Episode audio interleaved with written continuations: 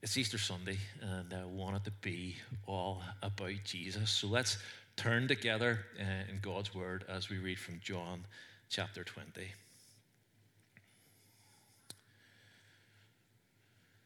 Early on the first day of the week, while it was still dark, Mary Magdalene went to the tomb and saw that the stone had been removed from the entrance. So she came running to Simon Peter and the other disciple, the one Jesus loved, and said, They have taken the Lord out of the tomb, and we don't know where they've put him. So Peter and the other disciple started for the tomb. Both were running, but the other disciple outran Peter and reached the tomb first. He bent over and looked in at the strips of linen lying there, but did not go in. Then Simon Peter came along behind him and went straight into the tomb. He saw the strips of linen lying there, as well as the cloth that had been wrapped around Jesus' head. The cloth was still lying in its place, separate from the linen. Finally, the other disciple who had reached the tomb first also went inside. He saw and believed. They still did not understand from Scripture that Jesus had to rise from the dead. Then the disciples went back to where they were staying. Now, Mary stood outside the tomb crying. As she wept, she bent over to look into the tomb and saw two angels in white seated where Jesus' body had been, one at the head and the other at the foot. They asked her, Woman, why are you crying? They have taken my Lord away, she said, and I don't know where they have put him. At this, she turned round and saw Jesus standing there, but she did not realize that it was Jesus. He asked her, Woman, why are you crying? Who is it you're looking for? Thinking he was the gardener, she said, Sir, if you have carried him away, tell me where you've put him, and I will get him. Jesus said to her, Mary. She turned towards him and cried out in Aramaic, Rabboni, which means teacher. Jesus said, Do not hold on to me, for I have not yet ascended to the Father. Go instead to my brothers and tell them, I am ascending to my Father and your Father, to my God and your God. Mary Magdalene went to the disciples with the news, I have seen the Lord. And she told them that he had said these things to her. We end there giving thanks to God for His Word, how it speaks to us today. When I'm on any car journey at the minute with Rosa in the car, she asks for one song on repeat over and over and over again. No matter how short the journey is, I get asked to play one song, and it's We Don't Talk About Bruno from the Disney film Encanto. And uh, we, spend, we seem to spend a lot of time saying we don't talk about Bruno. His name is mentioned a lot for someone that we don't talk about. And uh, the reasons why we don't talk about Bruno are that he, he's got a seven foot frame, rats along his back. When he calls your name, it all fades to black. You know the song? He told me that my fish would die in the next day, dead. He told me I'd grow a gut, and just like he said, no, no, he said that all my hair would disappear. Now look at my head. It's not just Bruno that we don't like talking about. A quick Google search tells us the taboo subjects that we shouldn't bring up in social company or at the office. We shouldn't speak of sex, money, politics, or religion, especially in Northern Ireland. They're taboo subjects that you just don't speak of.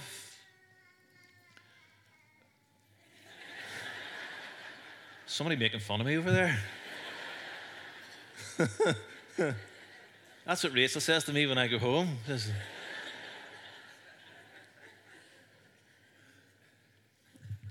Death is another one of those subjects that we just don't talk about. It's, it's a taboo subject. It doesn't make for a great conversation, and we're advised to steer clear of it. The actor Woody Allen once said, I'm not afraid to die, just don't want to be there when it happens. and then in another interview, he said, about the struggle against death, it's absolutely stupefying in its terror. We can appreciate his honesty here. We can sympathize with Woody Allen. His assessment of things is really honest, but his avoidance tactic on this issue is foolish. Just not talking about it will not make it go away. In the same way that if you're playing hide and seek and you just do this, it doesn't really hide you, it hides from you everything that is around you, but you can still be seen. You're burying your head in the sand or in your hands and hoping that you can't be seen. And basically, Woody Allen is adopting the same strategy when it comes to death. And I think many people do the same thing. Let's not talk about it and pretend it's not a reality. It doesn't transform what's in front of you when you cover your eyes or when you stop talking about it, it just blocks it from view for a while. And we don't like to talk about our mortality, our limited nature, but we really should because it's something every single one of us needs to face. A time to be born and a time to die. And the reason Christians celebrate today is that because of Jesus, death doesn't have to be stupefying in its terror. Paul the Apostle says that because of Jesus, death has lost its sting. In the same way that darkness can be terrifying, but light overcomes it 100% of the time, we can come against death with Jesus, who has defeated death. Like you walk into any room, no matter how dark it is, and you light a match, flick a lighter, put on a torch, light wins 100% of the time. Light overcomes darkness, and Jesus is the light of the world. And the whole reason that John wrote his gospel was this. Now, Jesus did many other signs in the presence of his disciples, which are not written in this book, but these are written so that you may believe that Jesus is the Christ, the Son of God, and that by believing you may have life in His name. John wants you to have life in the face of death. For God so loved the world that He gave His one and only Son, so that whoever believes in Him may not perish, but have eternal life. That's why John wrote and this Easter Sunday morning, we're thinking about the resurrection, that Jesus defeated death, that he rose. And first of all, we're going to think about the vindication of Jesus.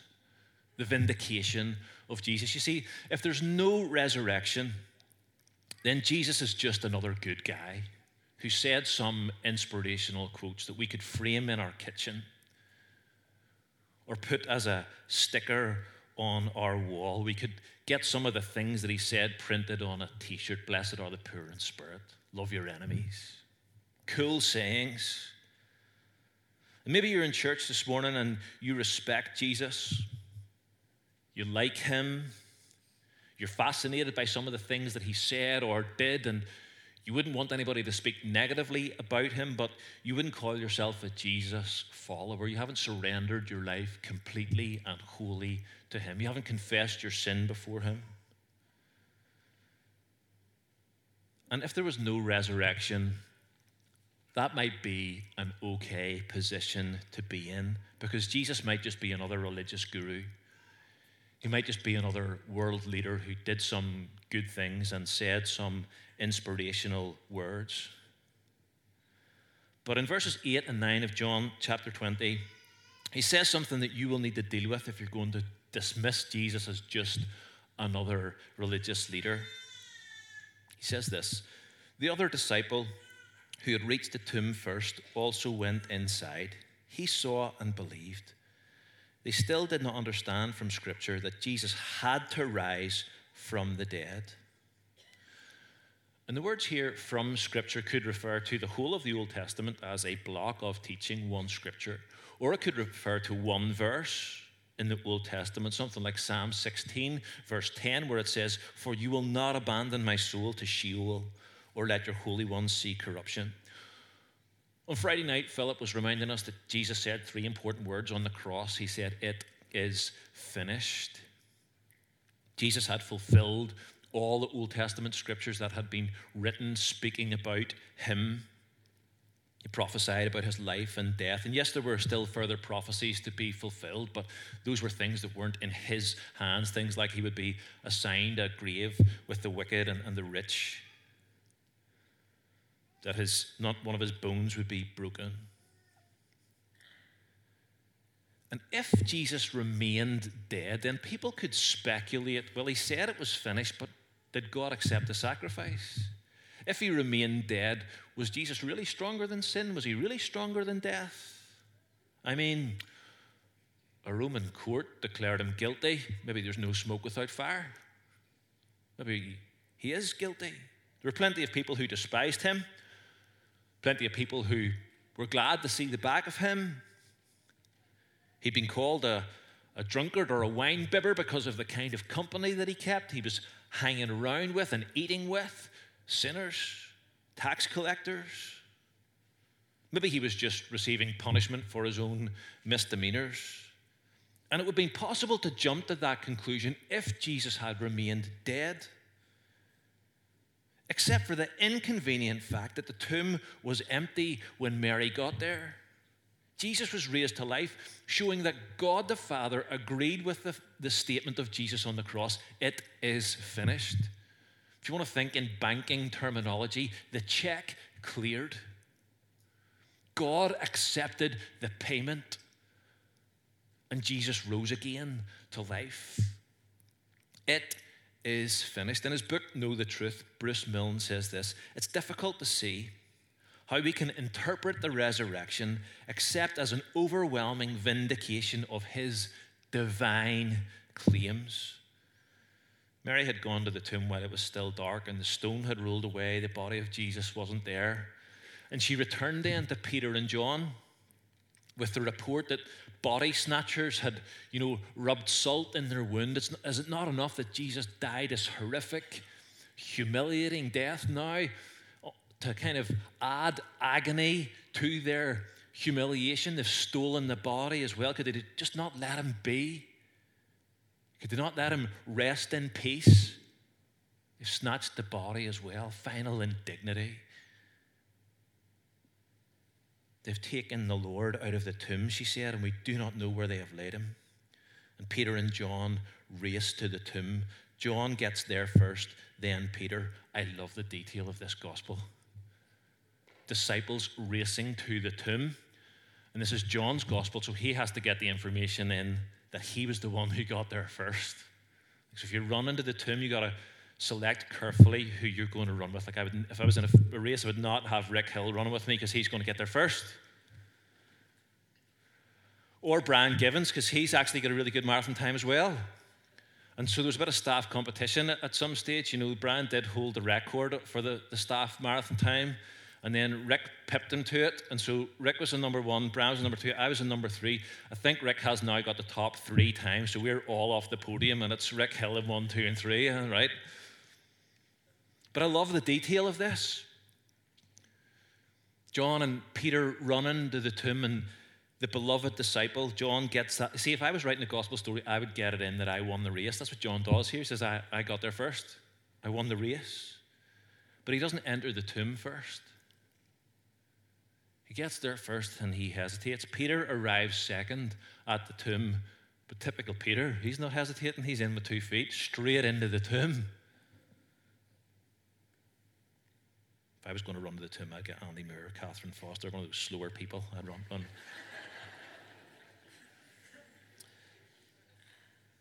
John beats Peter to the tomb. He gets there first, and, and but Peter goes straight in, two feet. Finally, the other disciple who had reached the tomb first also went inside. He saw and believed. John hesitated outside, Peter straight in, but Peter goes in and sees, but John goes in and believes. Peter only saw, But John believed. He hadn't seen the resurrected Jesus yet. He'd just seen an empty tomb, and it was enough for him to have confidence and belief that Jesus had risen from the grave. The pieces of the puzzle started to fit together for John. The folded grave clothes are not the work of a, a hurried grave robber who snatched the body. This is the deliberate work of someone who has risen from the dead, folded the grave clothes, and left them neatly to one side as a way of saying, I'll not be needing those anymore. Thank you very much. I don't need those clothes anymore because grave clothes will no longer be necessary for me and the resurrection and the life. He's folded it and set it aside forever. His resurrected body is no longer subject to weakness or decay. If Jesus had a medicine cabinet, he would bin it. No more aspirin, no more Lemsip, no more Nurofen, no more plasters, no more antiseptic wipes. Cancel the biopsy, the chemo appointment, and the surgery schedule for next month. Jesus had undone the curse of sin. He deletes the undertaker's number from his mobile phone because death shall be no more. The old order of things has passed away, and Jesus is the first fruits. He shows us what it's like when we trust in Him we too experience power over the grave. Death shall be no more. Like Joseph said to his brothers all those years ago, you know, Joseph with his multicolored coat, and his brothers tried to harm him and tried to, you know, throw him in a pit and sell him into slavery, and all these horrendous things happen to him, and he gets unjustly imprisoned, and eventually there's a famine in the land, and his brothers come needing the food that Joseph can supply to them, and and he reveals that he is Joseph in this position of power, and they're nervous because, because now Joseph is in power and they think he's going to get his own back. Joseph's going to trample all over us. And Joseph says to his brothers, You intended to harm me, but God intended it for good to accomplish what is now being done the saving of many lives. And so Jesus is unjustly punished, nailed to a cross, and rises again victorious and says to those who nailed him there, Father, forgive them, for they know not what they do. You intended to harm me. But God intended it for good to accomplish what is now being done, the saving of many lives. N.T. Wright says of the resurrection, it was not a redefinition of death, it was death's reversal. And the demonstration of God's power is unparalleled. No other world religion, no other world leader makes this claim.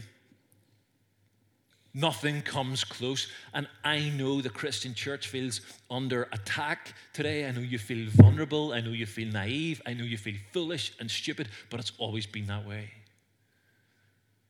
The cross is foolishness to those who are perishing, but to those who believe, it's the wisdom of God. Psalm 23 He restores my soul. Even though I walk through the valley of the shadow of death, I will fear no evil. Why? Because of my bank balance? Because of my academic record? Because of my sporting achievements?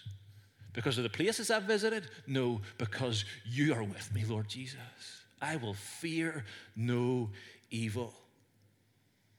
This is what God has been doing all along the reversal of the curse.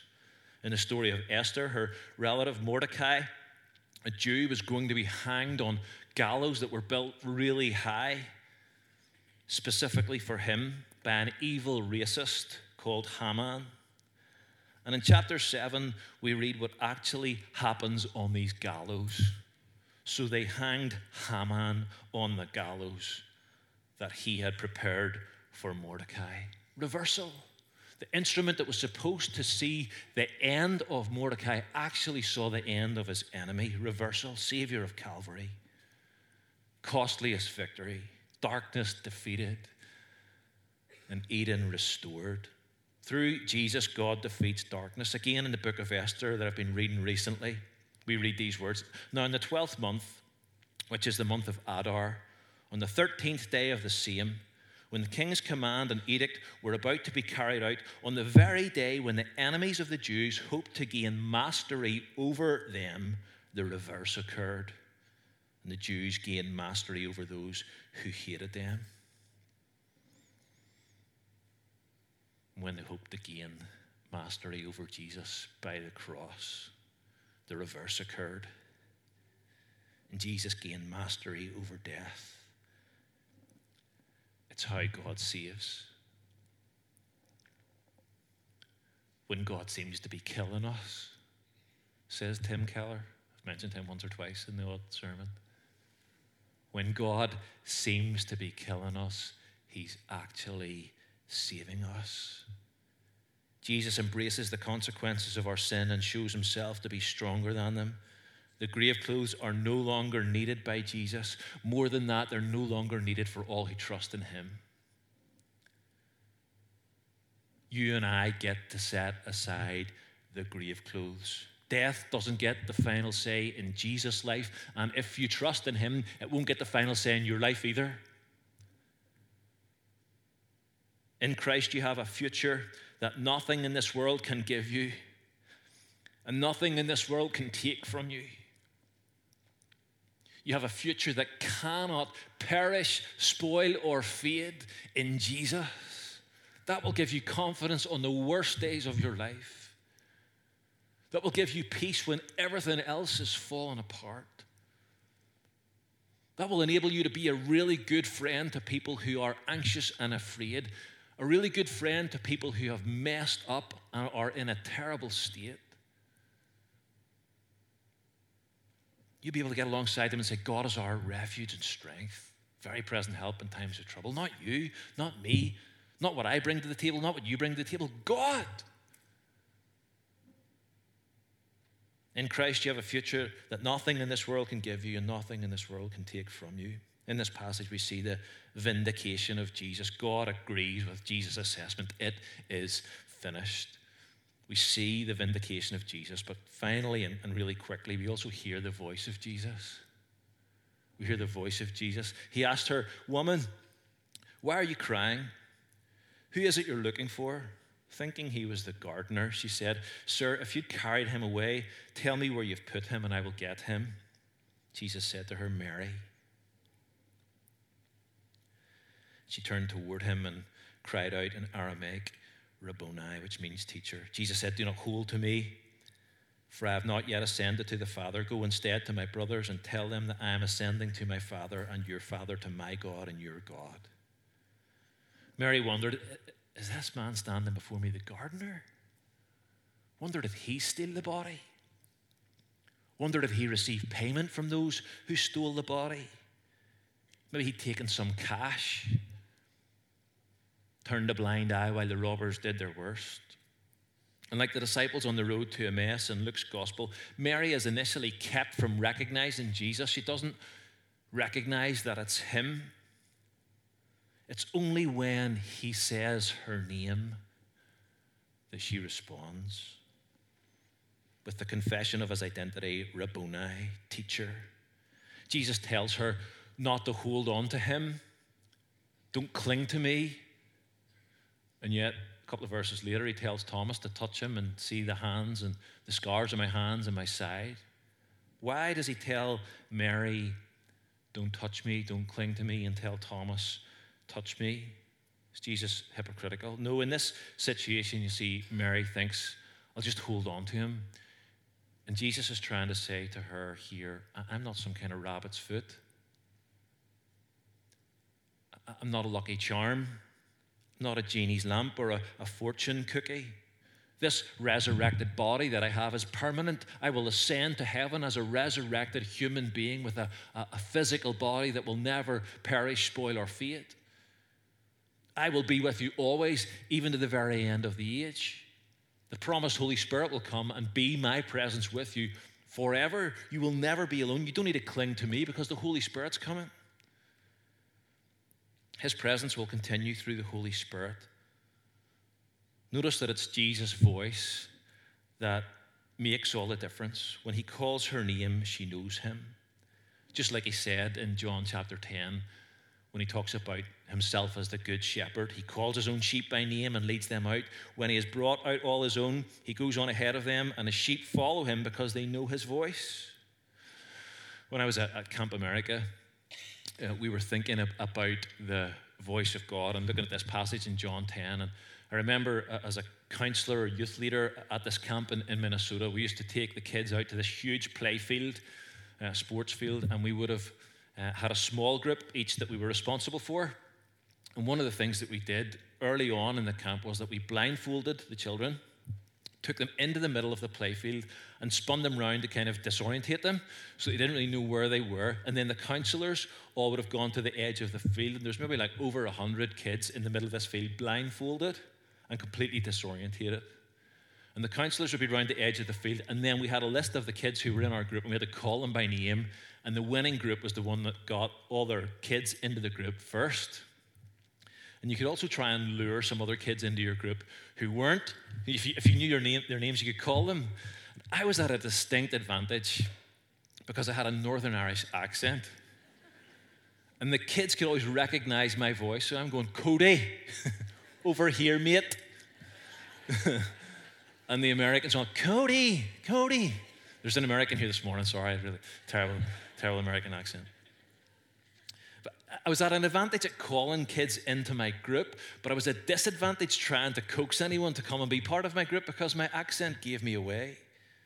They ran from me if they weren't in my group, and they came to me really quickly because my voice was distinctive. Mary turned to Jesus and recognized him when she heard his voice. The prophets of doom are really easy to discover right now about church. There's lots of despair about the church if we'll ever recover from the impact of the pandemic. Church attendance is on the decline. Is it a good time to become a pastor? is it a good time to call a pastor? I mean, who would want to come to us in the middle of a pandemic?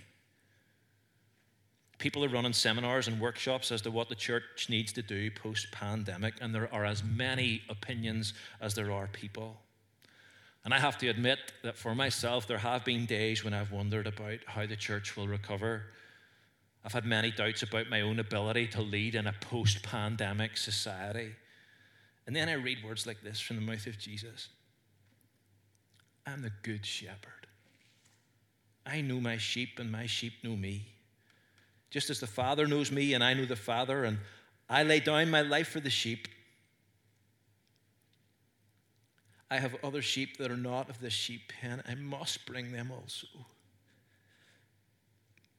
They too will listen to my voice, and there shall be one flock and one shepherd. Jesus is calling people outside the flock to be part of his flock, and his voice still carries authority.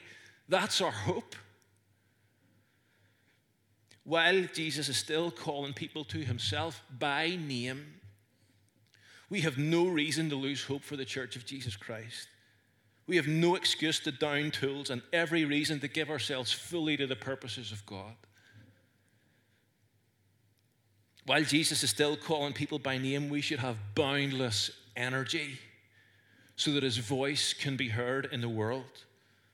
I remember being in the Octagon at Coleraine University, not UFC, but just it was a room called the Octagon. And a minister from this denomination, John Woodside, who was minister in Kilkenny and Drogheda, told story after story of unchurched and dechurched people coming to know Jesus. And I remember sitting there with tears just rolling down my cheeks as he told story after story. And in that moment, I prayed that I wouldn't just get to hear stories like this, but it would be my experience too. That I would see people come to know Jesus in my lifetime. And I've seen it here. I've seen God at work calling people by name. And it's an unbelievable privilege to be a part of it. And I've no doubt that that will happen again. I've no doubt that God will do it again. He speaks and listening to his voice, new life, the dead, receive. He spoke light in the darkness. If you're a Christian today, Jesus called you by name. He knows your name and He called you to follow Him. His voice calmed the wind and the waves. He called Peter and Andrew to follow Him, and they left their nets and followed Him. They left everything they knew, they left their livelihood, they left all that was familiar, they left the family business. If you are a Christian, it's because the resurrected Jesus has called you by name to follow him. And if he called you by name, why would he not call any other name? Whose name could he not call? Who are you going to write off? All Jesus needs to do is call their name. You pray like crazy that God would call their name through Christ. That's all he needs to do. You see, we cannot be neutral when it comes to the resurrection. You either accept it or you reject it. To be undecided about the resurrection is to reject it. I remember being at that same camp in, in America. I was getting out of the boat in the Mississippi River. We're going on a canoe trip, and I was the last person out of the, the boat. I had one foot in the boat and I stepped onto the bank. and the boat started to move. And in my head, I was thinking, bank or boat?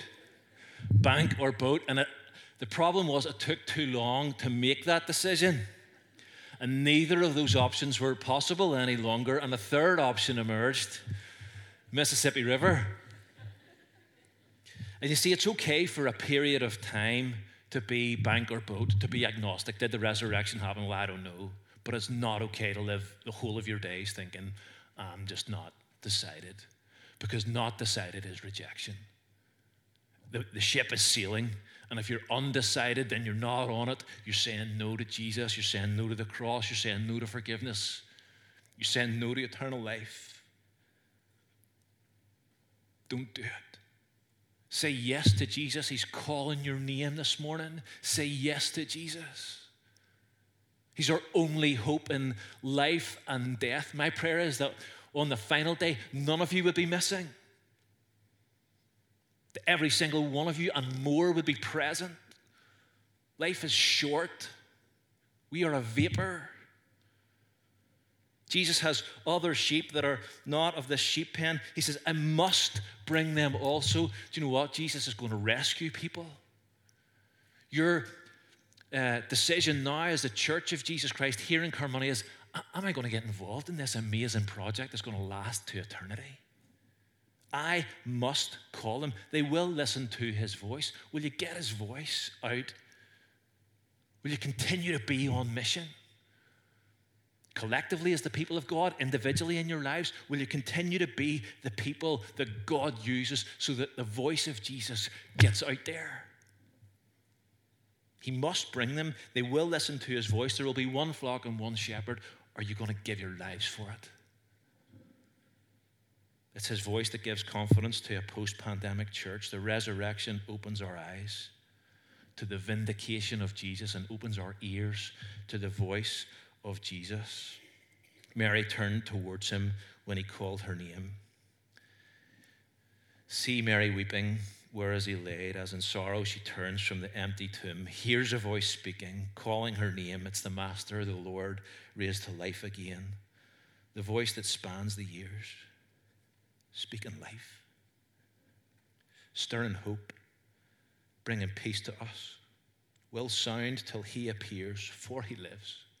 Christ is risen from the dead. We might not talk about Bruno, but we can and should talk about death and the only one who conquered it. Our only hope in life and death is Jesus Christ. It's His name that gives confidence to us as the people of God and gives us hope for the days ahead. He's calling you to follow Him this morning. If you don't know Him, why don't you surrender your life today? He's calling you by name. By His Spirit, He's saying, Come to me, all you who are weary, and I will give you rest. May you find that rest. May you find that hope. May you find that purpose and forgiveness and joy everlasting in the person and work of Jesus Christ. Let's take a moment to pray. Let us pray.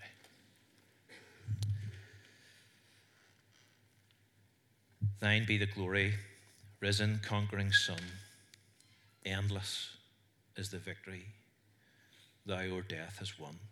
We thank you this morning for Jesus, for the risen Lord who is present with us to give our lives purpose and meaning. We pray, Lord God, that you would help us to be mindful of your vindication of your Son, that you raised him from the dead according to the Scriptures, and that you would give us confidence in his voice as he calls us by name to follow him. May we be Jesus' people in the world for his glory and our own joy. Amen.